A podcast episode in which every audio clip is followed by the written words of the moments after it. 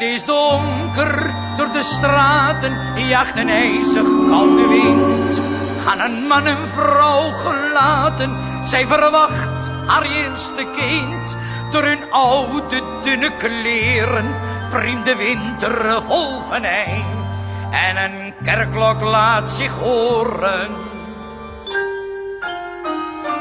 Het zal spoedig kerstmis zijn.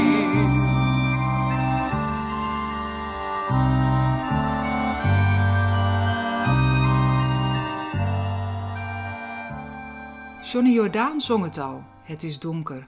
Dat was het in zijn tijd, toen de Jordaan nog een volksbuurt was, met veel armoede, waar het hard werken was om te overleven. Dat is het in onze tijd ook, nu corona de samenleving ontwricht, polariseert, velen op hun tenen lopen, zich zorgen maken of eenzaam voelen. Maar, zo zingt hij, het zal spoedig kerstmis zijn. Het is advent, we leven toe naar kerst. Tijdens deze periode maken we elke week één uitzending.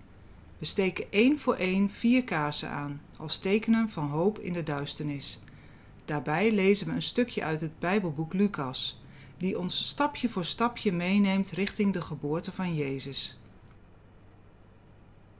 Het is alweer een tijdje geleden dat ik haar ontmoette. Een vrouw van middelbare leeftijd. Ze had het nodige meegemaakt. Ze, ze zat er echt doorheen. Zo zelfs dat ze in therapie zat. En ik vroeg haar, hoe hou je het vol? Toen ik dat vroeg, begon ze te stralen. Het komt door haar, door Laura. Ik ontmoette haar in de wachtkamer bij de therapie. We keken elkaar aan. En we wisten van elkaar dat we hetzelfde voelden en hetzelfde meemaakten. En sindsdien appen we elkaar, komen we bij elkaar over de vloer en uh, steunen we elkaar. En eigenlijk is het wonderlijk. Want het is nog maar zo'n jong meisje, 17 jaar, en ze heeft zo verschrikkelijk veel meegemaakt. Ik zou haar moeder kunnen zijn. En toch die klik. Ik moest aan dit verhaal denken toen ik verder las in Lucas 1. Kort daarop reisde Maria in grote haast naar het bergland, naar een stad in Juda waar ze het huis van Zacharias binnenging en Elisabeth begroette. Toen Elisabeth de groet van Maria hoorde, sprong het kind op in haar schoot en werd vervuld met de Heilige Geest. En riep luid: De meest gezegende ben jij van alle vrouwen en gezegend is de vrucht van je schoot. Wie ben ik dat de moeder van mijn Heer naar mij toekomt? Toen ik je groet hoorde, sprong het kind van vreugde op in mijn schoot. Gelukkig is zij die geloofd heeft dat de woorden van de Heer in vervulling zullen gaan. We kennen ze natuurlijk wel, de lotgenotengroepen. Groepen mensen die samen hetzelfde meemaken en daarover met elkaar in gesprek zijn. En dat is ook wat er gebeurt rondom kerst. De oude vrouw Elisabeth en de jonge vrouw Maria, ze ontmoeten elkaar. Want ze hebben hetzelfde meegemaakt. Beide zijn ze zwanger. Op een wonderlijke manier nog wel. Na een bezoek van een engel. Beide spelen ze een rol in het verhaal van God en mensen. En wat kun je dan beter doen dan bij elkaar op bezoek gaan? En steun zoeken bij elkaar. Elkaar bemoedigen. En elkaar verder helpen op de weg die je moet gaan. De ander ziet namelijk in één oogopslag waar jij mee bezig bent. Er is iemand die je kent, bij wie je je veilig voelt. Het zou kunnen dat jij ook in deze tijd misschien wel meer dan ooit behoefte hebt aan zo'n iemand. Dat je eenzaam bent.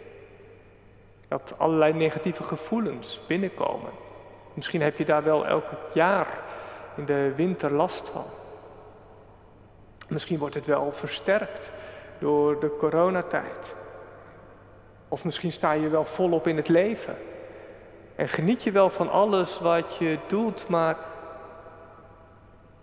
toch voelt het net niet. En kun je net niet helemaal vol van geluk leven.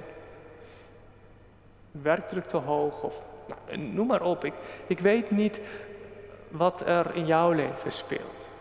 En waardoor het misschien kan zijn dat jij behoefte hebt aan iemand die je echt ziet en kent. sprak laatst ook iemand en die zei: Ik durf eigenlijk niet meer op de socials te kijken.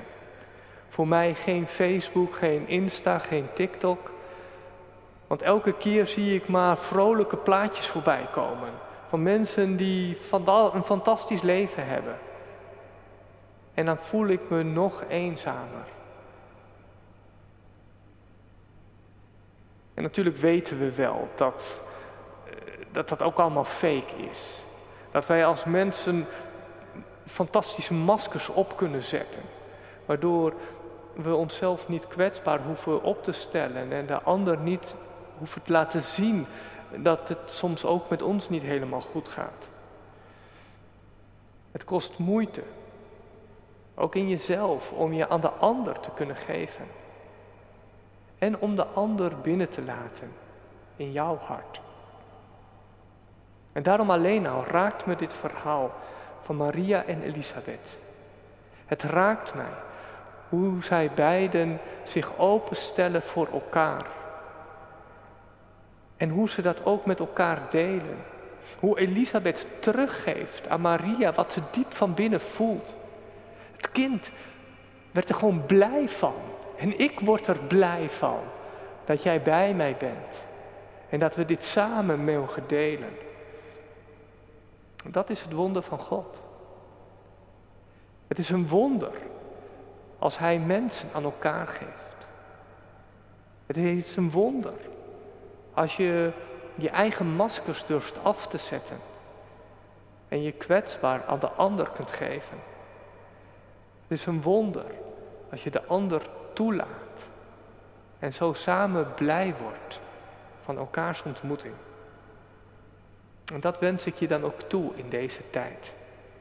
Dat deze kersttijd een tijd van samen is.